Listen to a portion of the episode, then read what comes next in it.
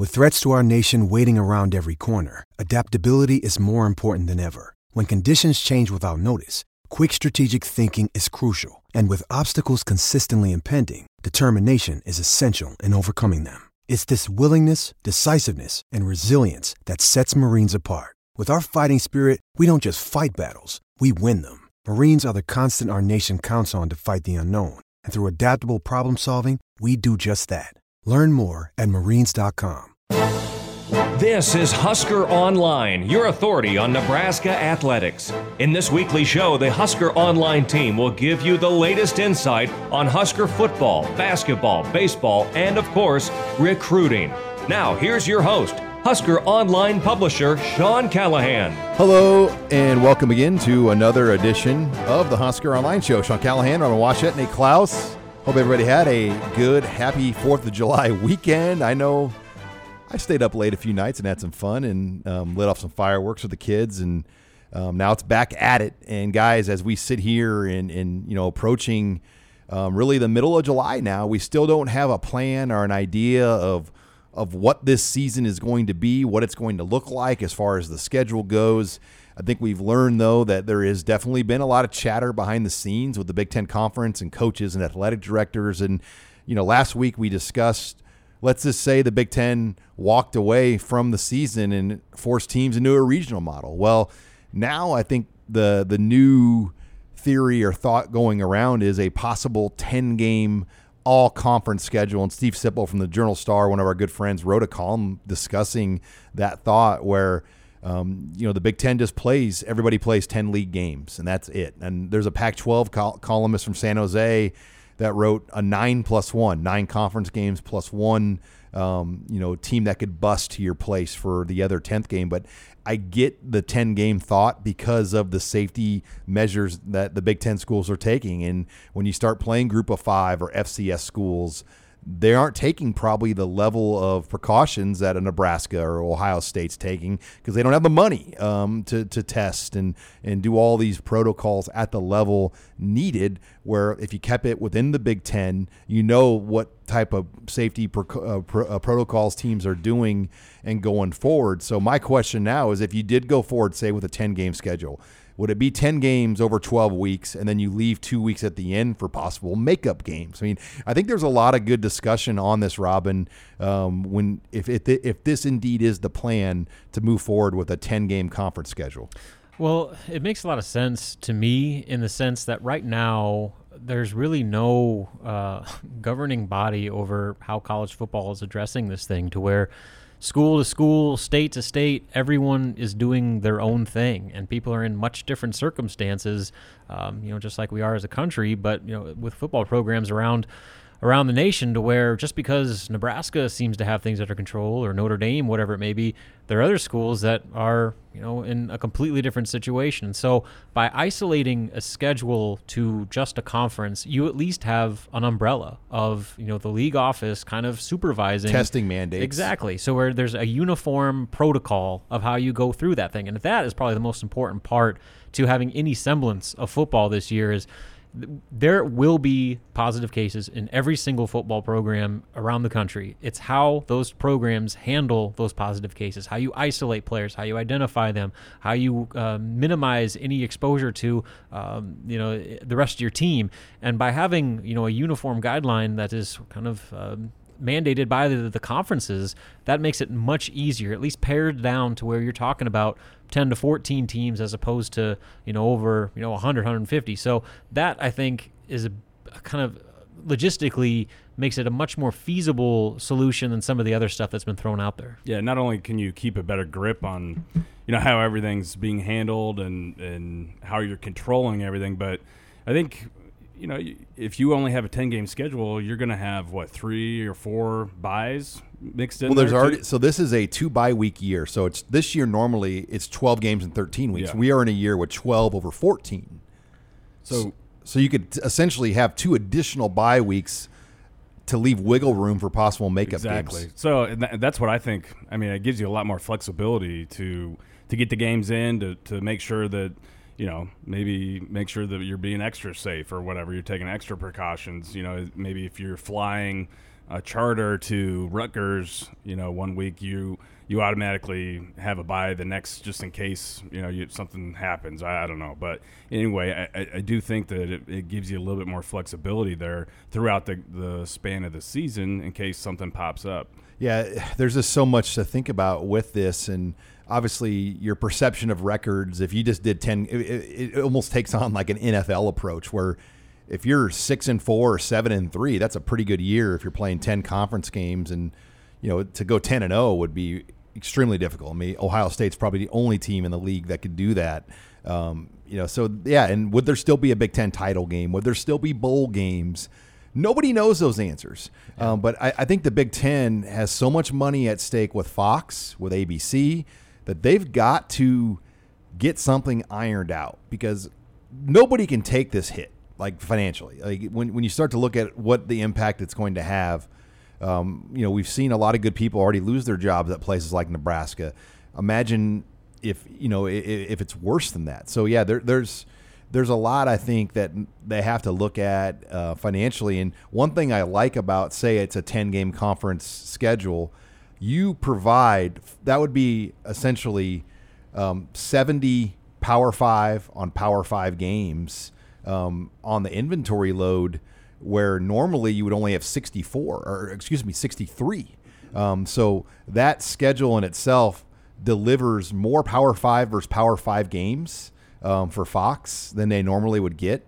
Um, and it's more attractive. You could essentially have five games a week for 14 weeks, all Power Five on Power 5 mm-hmm. And so, you know, that I think addresses another issue to this is by eliminating your non-conference games, there's contract contracts involved there and a lot of money involved there for schools and athletic departments that are already kind of facing some budget crises. That uh, you know, what are they going to do with paying Central Michigan, Cincinnati, and South Dakota State? Uh, will the networks chip in with that? I mean, because they're actually standing to make a, a decent profit out of a potential 10 game schedule, will schools get some help from, or at least a little more kickback from those networks to be able to pay off some of those contracts if they can't get out of them legally, which you know, I don't know how that's all going to work. And I know in that, that story Sip wrote, Scott Frost himself expressed that as a major concern, you know, and here's the other issue too uh, that goes beyond money and beyond testing and all that stuff is, you know, the nine game Big Ten schedule is already pretty grueling. Now you're talking about putting it to 10 games. So, you know, there's a player safety issue involved there. And that's why a decision on that needs to be made as soon as possible because you can't expect a bunch of guys to just kind of throw together some practices and go play 10 league games. I mean, there's going to be yeah, physical wear and tear where knee injuries, hamstring injuries, all that sort of stuff that, um, you know, are just kind of the, the natural consequences of football will be added on to risks that go into uh, everything beyond COVID. So, I mean, there's a lot of things to deal with, but I think first and foremost, you got to find a way to play. And it seems like this is uh, the most realistic track to do that, even if there are going to be some hurdles to clear along the way. Yeah, but one of my questions is if they do go to this, you know, would they start the season the same time they would have? Uh, it's already a later start this year yeah. in September too. So, I mean, do you, do you start at the, basically at the beginning of September and have a you know a, a 14 week schedule, or do you do you wait until towards the end of September to to pack everything in, or you know, how's that how's that going to look? Um, you know, logistically, how are they going to space that out? Um, you know, but uh, yeah, to me, it seems it makes it probably makes the most sense. Um, yeah, outside of everything staying normal um, and playing out you know, playing out the way that they were uh, supposed to play out. But at this point, it just it doesn't seem that that's you know going to be likely. Yeah, can you start maybe a week later and then you would have essentially only one, then move the Big Ten title game either a week later or two weeks later, and then you'd have maybe just one makeup date. Um, you know, I, I, just think there's a lot of that type of discussion from a, a league level. If that is the route they want to go to control their revenue, to keep it in house. But then what happens? Like, how would you like to be Luke Fickell right now? You turned down over $5 million to go to Michigan State, which I still think he should have taken that job. I do too. Um, I don't know why he wouldn't, because he ain't getting five million dollars next year. I'll tell you that much. No, because nobody's firing coaches and paying buyouts like they were this this you know in years past. Because everyone's down in the hole financially. And then on top of that, you might lose out on playing Nebraska, a game that could help your resume and your cachet. So, you know, it, it, Luke Fickell's probably one. I mean, maybe he's not, but I, I, in my mind, it's like, man, he, he would have been walking into a gold mine financially at Michigan State. Yeah, and so I mean that's going to have a ripple effect everywhere. Like just with the coaching, Like Purdue plays Memphis. Yeah, yeah, and so like I, I mean, schools are gonna even if a guy uh, is already on the hot seat or whatever you want to call it, and um, you know whatever seasons played they don't have the success, he's not going anywhere. I mean, Yeah, you're not paying out I big mean, buyouts. No. You're talking about people just axing like. 30 year employees within your athletic department left and right and making these massive budget cuts and eliminating sports. So, I mean, as far as coaching movement goes on the carousel, it's going to be probably uh, shut down to a halt here over the next uh, year or two. yeah, there's not going to be a lot of lottery tickets handed out in this offseason. Definitely Nate. not. Yeah, a lot of that spending is going to be tightened tightened down quite a bit. and you know, I I think somewhat that's a good thing. I mean, it was getting a little out of control when you're seeing coordinators make more than university presidents. I mean, it's, it's, it's pretty nuts when you when you break it down. Just a little. you know, when offensive line coaches in the SEC are making eight hundred thousand, you know, and and some more. It, yeah, it's it's gotten out of whack. But guys, we are going to have football this weekend uh, in Kearney. The Shrine Bowl kicks off, and it will be the first American played football game since COVID 19 hit in this country. We're going to discuss what we'll be watching in that and more next. You're listening here to the Husker Online Show. This is HuskerOnline.com, your authority on Nebraska athletics. And we're back here on the Husker Online Show. Sean Callahan, Robin Washut, Nate Clouse, and guys, we will have football this weekend. We will have football this weekend. I mean, think about that. I know it's an exhibition All Star game, but in Kearney, Nebraska, uh, the Shrine Bowl will take place at two o'clock on Saturday. Um, it's a little bit different. Obviously, they moved the game later. It's supposed to be played the first Saturday in June. Um, it's going to be obviously moved here to mid July. Uh, they've expanded rosters by eight players or so per team, um, just for extra wiggle room. A number of the higher profile Division One kids um, that were either Husker walk-ons or FCS recruits or Group of Five recruits have withdrawn from the game as well uh, because of just the COVID nineteen restrictions.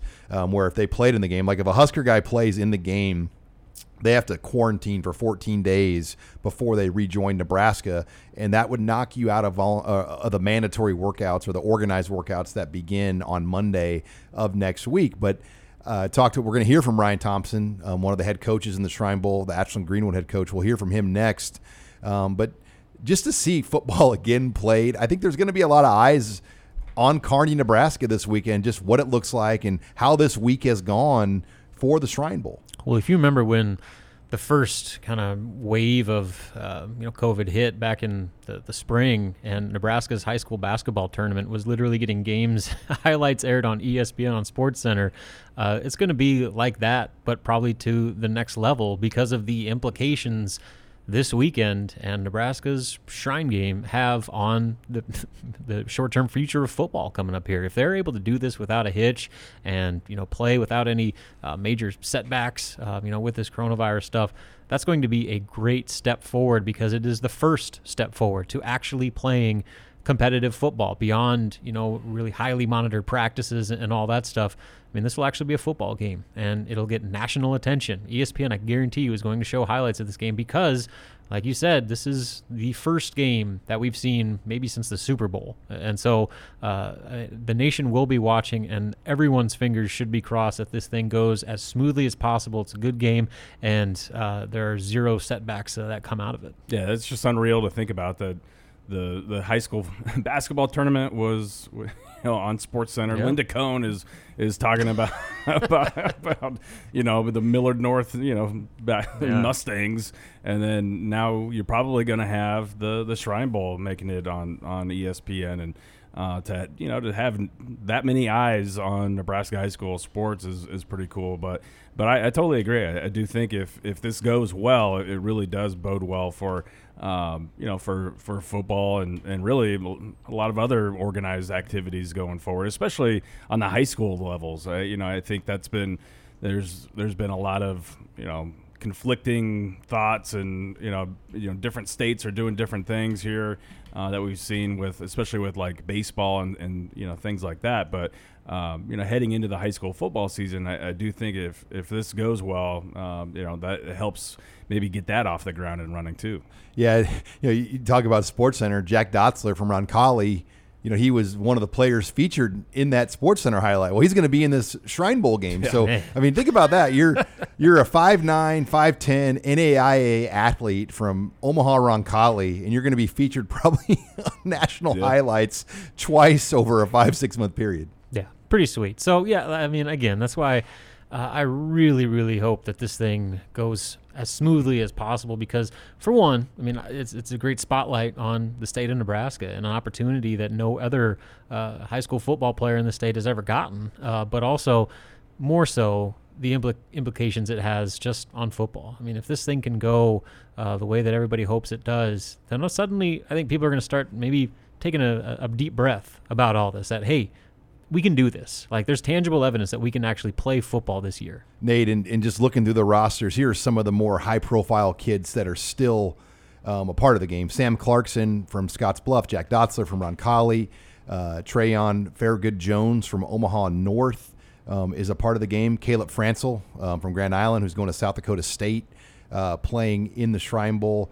Um, Elliot Hustad from Elkhorn South, uh, Preston Kellogg from Papillion La Vista on the roster, uh, Jack Paradis from uh, Elkhorn South, um, Jalen Roussel, um, and I believe he's going to Iowa Western, right, Nate? Do you know where he's ended up? I, I thought that's where he was heading. Yeah, I, I, believe so. From Burke, the running back. Running back. Burke, yeah. I'll be intrigued to watch him in this game, just kind of see where he's at uh, going forward. So it's not the roster that we saw in February. That's the North team. Now on the South team.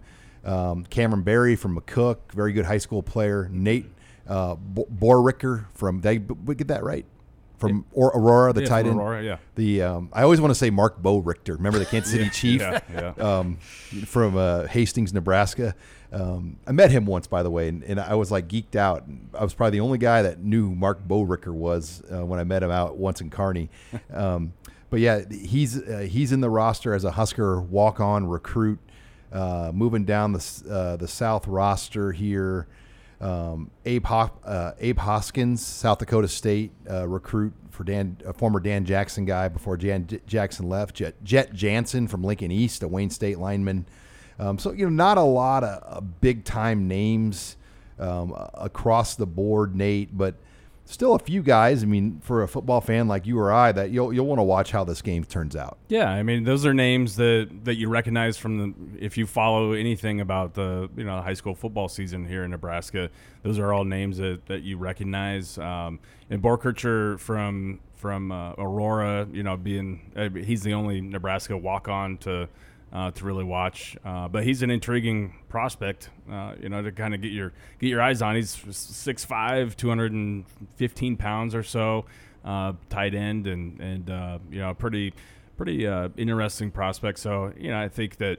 Um, I think we're all kind of starved for football, so that's you know maybe reason number one for, for tuning in. But ne- number two is to kind of see you know how, how a lot of these guys perform and kind of kind of get one last look at uh, you know a lot of these guys' careers that, that ended up being really really good. Well, we're going to hear from one of the head coaches in that game, Ryan Thompson. Nate and I did ask him um, ab- about Cale Jacobson, yeah. um, and you'll hear what he has to say on that as well. If he is a football guy, odds are probably basketball, but had a very interesting response about him, and as well as Ben Stille, his former player. So uh, we're going to hear from Ashland Greenwood's Ryan Thompson next, as he's one of the coaches in Saturday's Shrine Bowl. The game is at two o'clock in Kearney at Ron and Carol Cope Stadium at Foster Field there, um, and it's on NET. Uh, tickets are still available if you want to go. They're going to allow, I think, around 3,800 in, which is 75% capacity, uh, following the state guidelines, um, which is about a normal size crowd. Uh, they're not having a band out there this year, and that usually brings quite a few people with the band and the band's families as well. Um, so you know they're hoping to get over 3000 for this game. And um, i'm, I'm going to be out there making the trek out to kearney on saturday morning looking forward to it. But when we come back uh, we'll hear from ryan thompson who's one of the coaches in that shrine bowl on how that week of practice is going for him and just kind of what roadblocks or any have they faced uh, as they get ready for this football game on saturday. That's next. You're listening here to the husker online show You're listening to the Husker Online Show, your authority on Nebraska athletics. And welcome back here to the Husker Online Show. Sean Callahan here, and I told you before the break we're going to check in at the Shrine Bowl as uh, a lot of eyes around the country are going to be on Kearney, Nebraska here because it will be the first uh, game played uh, football wise um, in this country, really, when, when you get down to it. And um, a lot of people are going to be watching just how the week has gone and how the game obviously goes here because this is the, the world we live in now. And uh, we're pleased to be joined by one of the head coaches um, here in the Shrine Bowl that will take place in Kearney on Saturday. Ryan Thompson, uh, the head coach of Ashland Greenwood, um, former head coach of current Husker player Ben Stille as well. But, Coach, first of all, thanks again for joining us. I know you are in the midst of a very, very busy Shrine Bowl week out in Kearney. Absolutely. Appreciate you guys having me on. Um, yeah, it's a busy week, but uh, I can tell you right now, uh, now that we're here, it's uh, it's pretty special and it's fun back to be out on the field.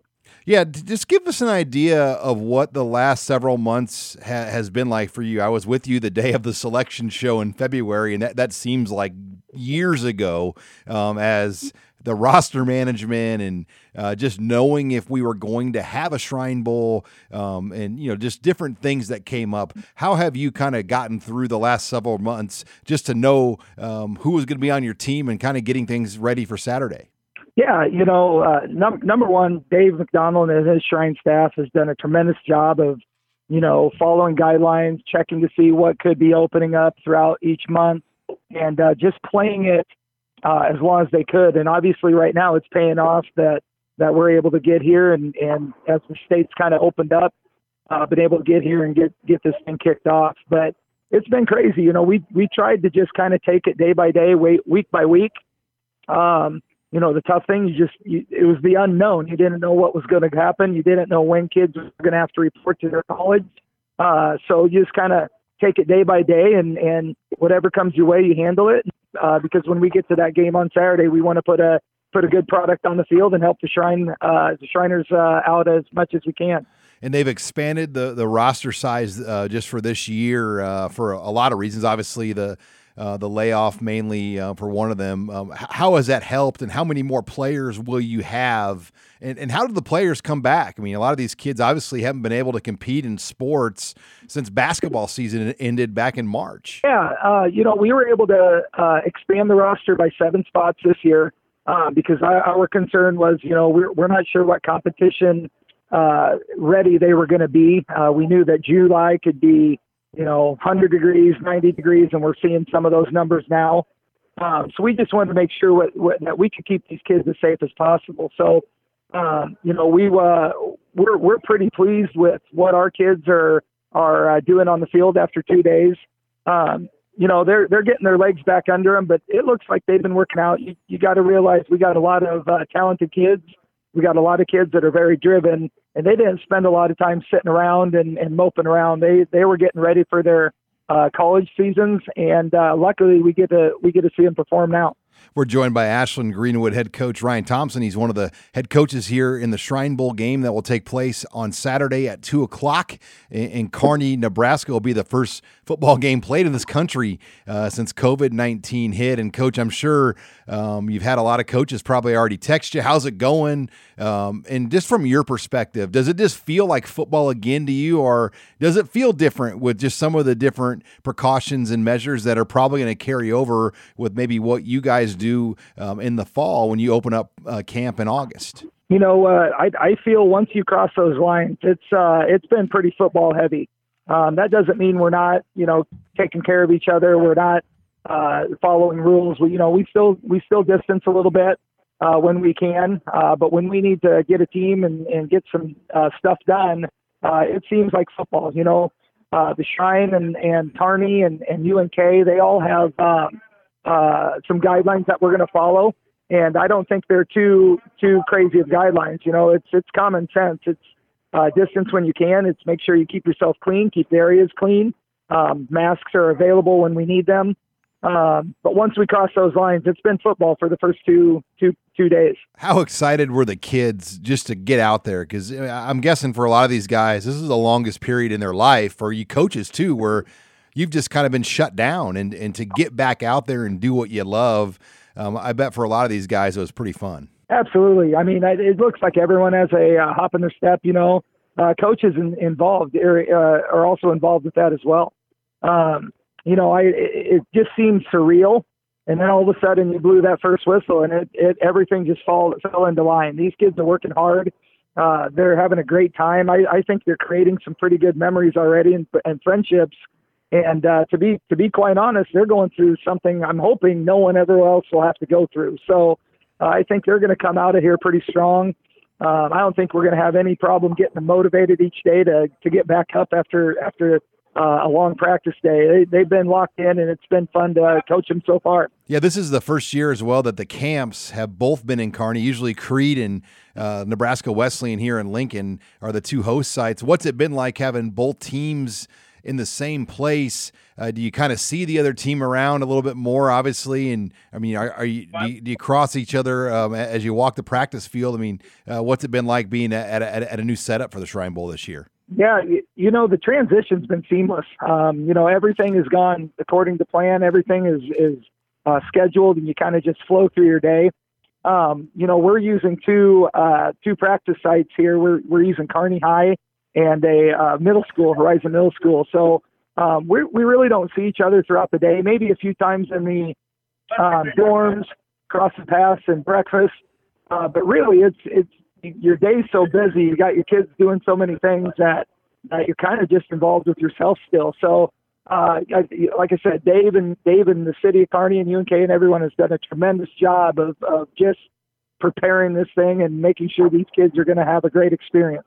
And when it's all said and done, coach, it's all about the Shrine Hospitals raising awareness, letting people know what this is all about and, and, and why you're you're playing this game um, to, to help uh, kids around the country, around the world, uh, have surgeries um, and, and, that the shrine the Shriners help m- make possible. Um, you know how how are they changing that up this year? Um, just with, with, you know with just the experience of that. Obviously, they don't go to the hospitals anymore um, because you know it just doesn't work out to travel like it used to. Um, but w- what will you guys do with the kids this year out in Kearney? Yeah, so we'll still hold a beyond the field experience where kids will be coming in coming into Kearney, uh, and we'll be able to uh, spend an afternoon with them, get to know them, get to understand what the Shrine uh, group does and, and how it works and the hospitals work. Uh, so really, I don't think anything's going to change. Like you said, they they stopped doing flights for various reasons. I believe six years ago. Um, and what I've heard from other coaching staffs is is the experience has been uh, unbelievable. They get more kids involved, uh, they get more hands on, and I think it's just going to be a tremendous uh, opportunity for these kids, these players, excuse me, uh, to really understand what's going on. And, and, you know, the one of the things that that the Shrine talks about, it's more a, more than a game. And uh, by the end of the week, uh, I, I really hope these kids understand that and have a greater appreciation for the the God given gifts that they have. Well, Coach, before we wrap it up here, I'd be remiss if I didn't ask you about Ben Stille going into his fifth year here at Nebraska, his final season, one of your former players there at Ashland Greenwood. What are you expecting out of Ben as he enters his final season here at Nebraska? I number one, I expect that guy to be a just a tremendous leader. Um, you can see it as as he's grown um, and and gotten older and more mature. He's just starting to take on that spot. I think he's really going to lead uh, lead that D line, lead that defense uh, in many ways, not just on the field. Um, and I, I really think he's going to have a breakout year. Um, he he works hard and he's very unselfish, but I, I think he's definitely going to help that line gel. And coach, you've got another special young athlete in your building, and a lot of people look at him as a basketball player, Cale Jacobson. But I've had some college football coaches say, you know what, this guy could be a, a football Division One prospect as well. In your eyes, is Cale Jacobson a football prospect people should be watching? And where do you think he fits best at that next level if he were a guy that chose football, say, over basketball? Yeah, you know, Cale Jacobson, he's just one of those regular gym rats. He, he's a coach's son. He's just very, very smart at, at everything he does. And, um, you know, he has all the talent, all the physical tools, and he's just getting uh, bigger and more mature, uh, you know, each year. And I believe that that guy, I, I know he loves basketball, and he's going to do a tr- tremendous job at wherever he goes. I wouldn't doubt that there are some uh, football programs that are going to take a look at him. I'm, you know, you're a six four, uh, six four kid. You know, starting to put weight on. You're, you're looking at a free safety. We're going to move him to quarterback. Uh, he was a tremendous receiver for us the last two years. So very versatile kid. Um, and again, he's just he's just that just that player that they, you don't really have to spend a lot of time on. He's he's going to get it done. So I would expect we see some some football coaches try to take a little uh, stab at him, but I know that his heart's pretty big into basketball. All right. Well, I had to ask. I'm a football guy, so I, I wanted to make sure. But uh, coach, I know you're busy uh, with with the week down there managing um, all the players and coaches here as they get ready for Saturday's game. So we appreciate the time uh, you took, and we, we look forward to seeing you out in Kearney on fr- on Saturday. Absolutely, we appreciate you guys checking in with us, and and uh, there's no doubt in my in my mind these 90 players and then these 12 coaches are going to put uh, a pretty good product on the field on Saturday that a lot of people can be proud of and and uh, raise some awareness for the Shrine. All right. Well, that was Ashland Greenwood uh, head coach Ryan Thompson. Uh, he'll coach one of the teams here in the Shrine Bowl on Saturday at two o'clock. Two o'clock. We'll take your questions next in the mailbag. You're listening here to the Husker Online Show. You're listening to HuskerOnline.com, your authority on Nebraska athletics. And we're back here on the Husker Online Show. Sean Callahan, Robin Washut, as we're going to talk recruiting in our next segment. Huskers got another commit, number 12, and Nate Clouse is going to give us more on that. But it is time for the mailbag. As uh, lots of questions again this week, we're going to pull from the weekly Red Sea Scrolls chat. And first question out of the gates I'll answer this one. I don't know. I don't even needs much of a follow up. But when will camp start? Well, the calendar remains the same. Um, next week on Monday begins organized workouts. Then two weeks from that is when the mini camp begins, and then from that point on, August seventh is the first day of camp.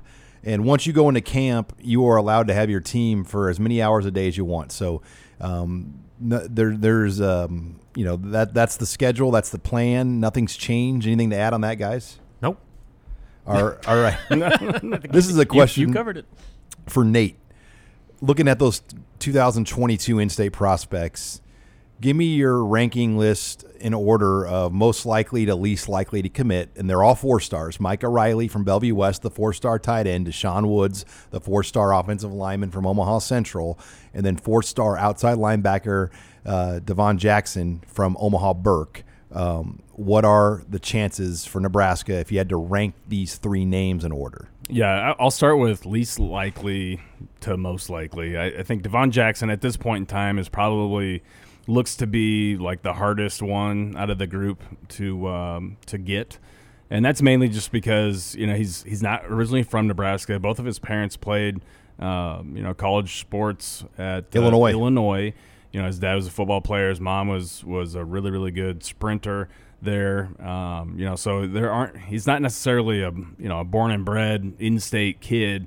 Um, you know, and, and, even those guys have become harder and harder to to lock down. So that's going to be a battle. That's going to be a big battle, in my opinion. Uh, then Micah Riley um, you know the, the the talented tight end out of Bellevue West. I think that um, there's there's a shot there, but it, it's it's going to be tough as well. And and he's got some really really nice offers. Uh, you look at you look at his offer list, and man, it, it, he exploded in the spring. He's got a ton of Big Ten offers.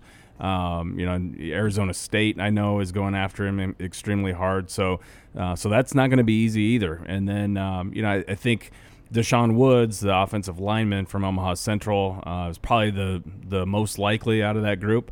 Uh, but again, that's that's not a slam dunk. I, I, won't sit here and say that that he's definitely going to be a Husker um, or or any of those guys are going to be Huskers. I, I kind of feel for Barrett Ruud because as the in-state recruiter, um, you're, you're, expected to, to to get the best each and every single year, but it has not been easy um, over these past few years since he's come back to the, to uh, to Lincoln. And let's face it, those Omaha kids, Nate, are it's different.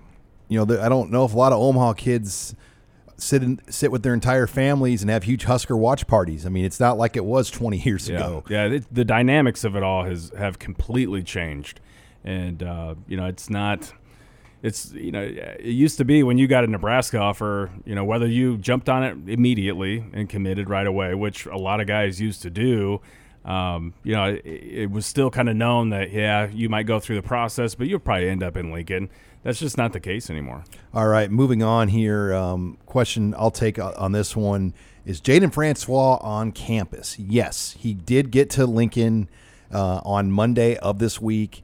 There's only one scholarship player not in Lincoln right now. That is Australian punter Daniel Cerni, who is still waiting on his international travel visa, Robin. And, and you've got some insight on um, what could end up being kind of a mess with travel visas for interna- inter- international athletes, and that includes a lot of basketball players. Yeah, so with, with basketball, obviously they still also have two scholarship guys uh, waiting to come back, in Yvan Ouedraogo in, in Paris or France, I should say, and uh, Thorir Thorbjarnarson in Iceland.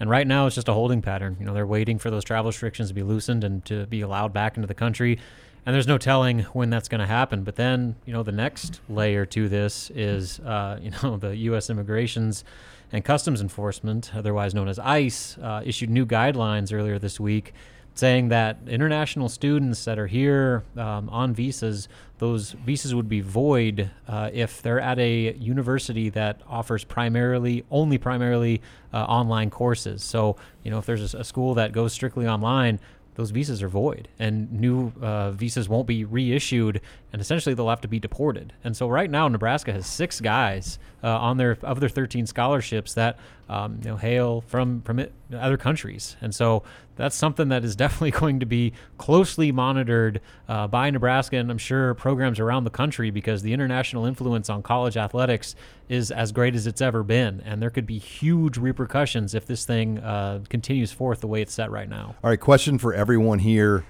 Has the Big Ten, we, uh, how do you compare the Big Ten West to the Big Ten East? And, and if you took Ohio State out of it, I mean, how comparable would you say the East is the West? when you look at what Wisconsin's done, when you what Minnesota, what Iowa, and, and you know you've got teams like Illinois who can knock off of Wisconsin. You got Purdue's improved. You got Northwestern who just recently won the West, and obviously Nebraska is still the wild card. If Nebraska can get back to being quote Nebraska, then I think that conversation even intensifies that the West is the deeper division of the two. Yeah, I think there's I mean there's no question in my mind. I think the Big 10 West is significantly stronger top to bottom than the East. But the two best teams in the league are Ohio State and Penn State, and I think there's a pretty significant gap between two and three. Uh, so I mean, those two are the clear cut. Now Wisconsin though last year beat Michigan and they got the Rose Bowl bid, yeah. and Minnesota beat Penn State. Yeah, but so no, no one, no one predicted any of those teams. So all I'm saying is, just looking at it right now, just on the talent on those respective rosters, uh, it's it's Ohio State, Penn State, and everybody else. But when you take the collective divisions and the strength of those divisions, I got the West all day from top to bottom. Yeah, it, the West has clearly closed the gap uh, quite a bit compared to three or four years ago. I think I think we can all agree on that. Um, now the the upper echelon, you know, Ohio State, Penn State. I mean, that's that's still there's still a pretty big gap there between uh, you know those two programs and in the West. But I mean, I totally agree, Robin. I think from top to bottom, um, the West is is kind of has become maybe more the, the more impressive division in, in, the conference, and and I think it's still trending upward. I, I think that. Um, when you look at Minnesota, when you look at Nebraska, um, you know Wisconsin is Wisconsin, Iowa is, is Iowa. They're, they're, you know they're both steady programs, um, but you know, you've got some you've got a couple programs I think that are up, on the upward trend here or will be here, uh, you know, over the next couple years. I get this question a lot, guys, um, and it's kind of your your diehard '90s fan that will ask this question from you know, do they have the Unity Council still? Is the yeah. Unity Council still a part of the program? And what happened to it? And you know, they do have a form of the Unity Council. They have players in each grade, each position group that have leadership over certain areas of workouts and the program and the off season, et cetera. So, is it called the quote leadership council? No but they still have something in semblance, Nate and Robin, to what it was at one time before. Yeah, I know last year they were talking about that they had it. So I mean, they've. I mean, it's no secret that it's around, but they haven't like publicized like the entire list of players that make up that Unity Council, Leadership Council, whatever you want to call it. But it's still in full effect, and you know, I think especially now more than ever, uh, that's a pretty valuable thing to have as a football program. Yeah, I like the fact that it, they haven't you know talked it up or publicized it a whole lot. Keep it in house. Yeah, keep it keep it in house. We don't need to know who's on it, how many how many players are on it, or you know, um, you know how effective they're you know it's it's being. I, I think that. Um, the fact that they've got one now, there that there are quite a few players on it, uh, are good signs. Um, you know, and, and I think that you know, I think slowly but surely we can all agree that the culture has has gotten to the point now where Um, and, Frost has always talked about this since he's gotten here. The the players need to police the players. You know, if, if a problem gets to the coaches, um, you know that's that's a, a pretty big deal. Uh, it needs you know the, the little issues need to be taken care of by the players, and and I think that you know the program's kind of starting to get back to that. All right, final question. Um, don't have anything light to end on, but biggest concern. We got a question in the chat this week. Is without a doubt the D line slash outside linebacker your biggest concern going into the year? And for me, that is my concern. I think the offense has the pieces in place. Um, the O line's veteran. They've got better receivers coming in the program. Tight ends are back. They've got a running back back. They got quarterbacks back.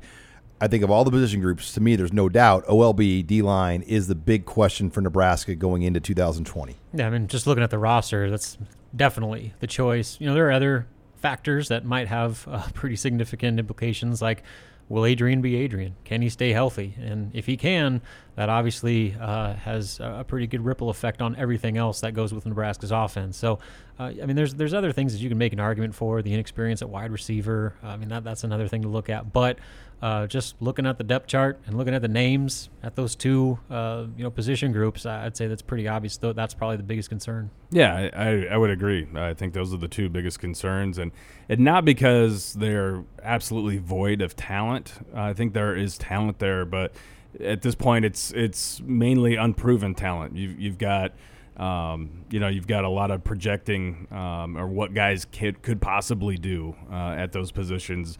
Uh, now they just need to go out and do it. All right, Nebraska picked up a new commitment from Ladarius Webb Jr. Uh, we're going to get Nate Clouse's thoughts on that and more next. You're listening here to the Husker Online Show. This is HuskerOnline.com, your authority on Nebraska athletics. Final segment here of the Husker Online Show. Sean Callahan, Nate Clouse. The segment brought to you by our good friends at Kugler Vision. Nate Clouse, it's been almost a year since you picked up that 2020 vision here in the year 2020 from Kugler Vision.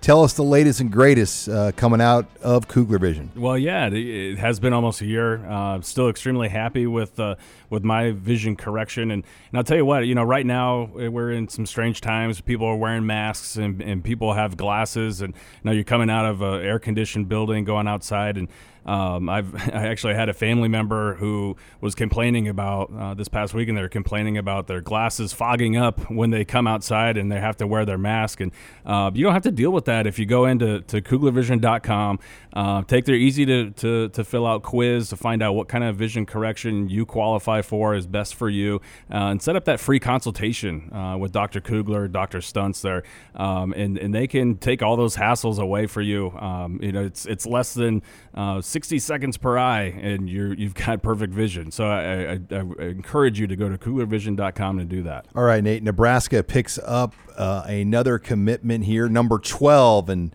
uh, they're quietly moving up that commit list, getting it more and more by the day. But uh, Ladarius Webb Jr., a cornerback out of Alabama, that's going to play his high school ball in Jackson, Mississippi this year. His father, Ladarius Webb Sr., played with Travis Fisher in the NFL for a number of seasons. Yeah, yeah. His dad played in the NFL for I think nine years. Won a Super Bowl with the Ravens, um, and really was was a big fixture on that defense. One of the best defenses in the league for a number of years. So, um, and he was a return guy and everything. So. Um, Ladarius Webb Jr. is one of those players that Erik Chinander actually came across, and um, you know, last would have been last season um, and and they you know he had the film had uh, had Travis Fisher watch it this past winter um, and they were planning on getting out there in the spring to to see him in person uh, before offering but uh, you know they were recruiting him Fisher actually watched the film without you know, you know I guess knowing who he was and he's like, I like this kid. Who is he? And and Chinander told him who he was, and he's like, Really? I, I think I know his dad. I think I played with his dad in the NFL. And so that's kind of how it all kind of started. Uh, but he, the, he was fl- flying under the radar, and I think this spring was going to be big for him to, to be evaluated by the coaches, to for coaches to come out and see him in person, to, to watch him in spring football. But obviously that didn't happen, and so uh, he continued to kind of fly under the radar. But Nebraska has been recruiting him for several months now and building that relationship. And um, well, he's been training with his dad each and every day now for the past you know three or four months ever since he moved to, to Mississippi, maybe longer than that now. But um, and he's he's made significant strides. And Nebraska finally saw enough, uh, you know, f- from the videos, the training workouts, and everything to go ahead and offer. Um, you know, without needing to see him in person, without uh, needing to see senior film, and um, you know they've established that rapport, and, and, and he decided to jump on that offer. He's very excited about it, and I tell you what, he's 5'10", 170 pounds, a little on the smaller side, but uh, he, he is very physical. Um, and he is so fast, so quick, um, and has all the skills that, that Travis Fisher likes. You know, he's versatile defensive back. He could play corner, nickel. Um, in high school, he plays some safety too. I mean, he he really fits the mold of what Nebraska likes, especially what Travis Fisher likes in that back end, especially with how physical he plays. He's actually the smallest defensive back Travis Fisher has signed or got a commit from. Uh, I think Noa Pola-Gates was the only defensive back Fisher has signed um, under six foot tall. Well, Ronald Delancy is under six foot tall. Um, he might be listed at six, six foot, foot, but he's, he's not. A, he's he's probably closer to five ten than he is to six foot. Uh, let's call him five eleven. But it, I think between Delancy and Webb Jr., they're they're both pretty similar in stature. Uh, but they have, and, and, when you look at that size and you look at their traits, their skill sets, they have almost identical skill sets. They're both, and, and it starts with how physical they are. Um, you know, Ladarius told me last night, you know, when he committed, he said, uh, um, he goes, Nebraska's getting a dog. He's like, I'm physical out there. I don't care. You know, I, I, will, I will hit you. And and I think that's the type of mentality that, that Travis Fisher wants out of all his defensive backs, but especially, you know, if, if you're a little under, undersized. You're listening here to the Husker Online Show, Nate, and you, you look at the run of commits. Um, Ladarius Webb is Nebraska's sixth commit since May 29th. Their ninth commit since uh, April 27th when Branson Yager – ended really what had been uh, a three plus month drought of commits. Um, so you know a, a, nine commit drought really since May one, let's call it. I mean, it, has been a nice run. Uh, Latrell Neville, we didn't even get to that one. Um, four star receiver that announced on July fourth. We kind of knew this one was coming yeah. uh, for a while, but he wanted he wanted to have some meeting with the announcement. Um, there, but the run itself, it, has been pretty impressive. It has really been impressive, especially when you look back. And I always kind of try to compare, uh, you know, each class to to the previous year's class. You know how how things are coming along, kind of gauge the numbers. And you know, Nebraska didn't get their fourth commit until June 23rd last wow. year. Wow. And so you kind of put that in perspective, it, it, considering that they didn't have the, all their junior days, they didn't have the spring game, they didn't have uh, the spring evaluation period or their camps, the big you know Friday night lights camps. They didn't have any of that this year. So uh, when you when you consider all that and you look at the run that they've been on and, and the type of players that they're getting, um, you know, I, I, think it's pretty impressive. I, I, really like this class from top to bottom, and I think there's a number of players here that we're going to see move up the rankings too. I think there's uh, probably five or six guys that I think I could make a case for that get bumped up at least a little bit. Um, you know, maybe from a from a five six three star to a five seven, or from a five seven to a four star. Um, Who's yeah. that? Is like Will Schweitzer one of those yep, guys? Schweitzer is one of those guys. Um, Patrick Payton. Yeah, Patrick Payton for sure. I think he's a I think he's a surefire four star type of talent. Um, you know, there's uh, there's a number of players there. Um, Henry Lutovsky, I think, should be in the in the conversation as being a, a four star offensive lineman uh, with how big and athletic he is. I mean, uh, I think you can make a case, like I said, for, for a number of these guys to, to move up their rankings. Um, you know, hope hopefully it happens. Uh, you know, when when some senior film comes out. But uh, like I said, I really like the class from from top to bottom. I think they're meeting their needs. And it's going to be interesting here, since it is going to be a smaller class, what happens as that space starts to tighten up. I think there's going to be a lot of players that may be on the fence here uh, that like Nebraska, but maybe holding out, um, you know, delaying that, that decision a little. Uh, I think they might be forced to, to go ahead and jump in the boat or, or make a decision here soon. And Nate, I'm looking at the team rankings right now. Nebraska's at 32. They didn't really move up much, but man, they're a commit away. Like let's say Burkhalter commits the three star outside linebacker, a 5.73 star out of mm-hmm. Alabama, and maybe one more. They would go like from 32 to almost 20 or 22 pretty quickly. I mean, that's how thin that I, I think, and we talk about this every year. After that top 10, really that 15 to 35, it's a small razor line that separates those teams in the rankings. Yeah, there's a lot. I mean, two four star commits could could jump you from 32 to like 18 or 9 or 17. I mean, it's it's not it's not a big um, difference there. I mean, there's it's you're a player or two away from making a, a big jump up the rankings and. Um, you know, and, and, and, you do that.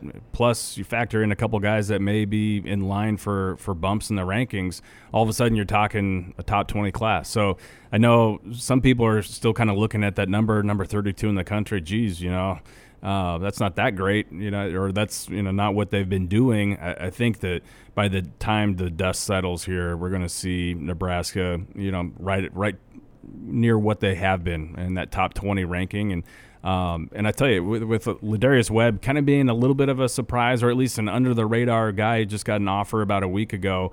Um, I think that there's going to be probably another surprise or two that, that are coming uh, eventually as well. What's a 5.7 worth again? Is it 75 points or 90, 90 points? 90 points. 90 so yeah, points. like let's just say Nebraska got a 5.7.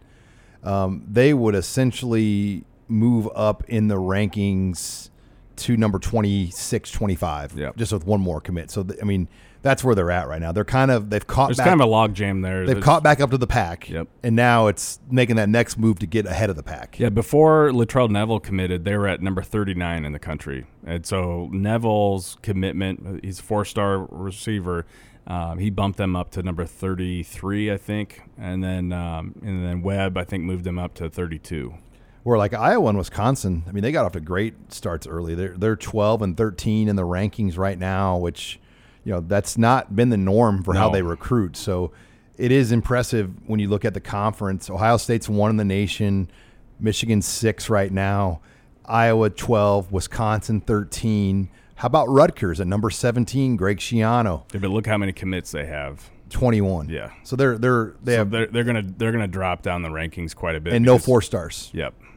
You got Minnesota at 19 right now, but they have also two more commits than Nebraska, or 3 mm-hmm. more commits than Nebraska. So yeah, all the teams that that typically don't recruit ahead of Nebraska or end up ahead of Nebraska in their rankings, all those teams have more commitments than Nebraska does. Alabama, for example, is at number 18. They only have 10 commits. Yeah. So I mean, we know that's going to change. Notre yeah. Dame, Notre Dame's at 12. Um, yeah, you're, you're going to see a lot of teams. Now, Ohio State, no one's going to argue they're going to have a top three class. I mean, yeah, they are three five stars in their class, I believe. 12 four stars. Yeah, I mean, that's just ridiculous. The, they're recruiting on a whole another level right now because look at the difference between Ohio State at number one and and you know whoever is at number two right now is it LSU. I mean, there's like I think I want to say there's a 400. It's a 440 point gap okay, from one to two. Yeah, that's that's a monster gap and they have 15 four and five stars. The next closest team in america is 12 yeah. So they have a really sizable lead in the rankings. That's, that will change but lots to follow. Um, always commit news that could break. Sometimes that it happens when we don't know. Um, there's going to be coverage this weekend as well. Nate's going to go down to salina kansas uh, possibly with greg peterson as well uh, to bring coverage of jake sharp's performance combine event uh, which will feature over 400 attendees uh, I'll be at the Shrine Bowl Saturday in Kearney, so make sure you're on HuskerOnline.com. Thanks again for joining us this week on Husker Online, your authority on Nebraska athletics.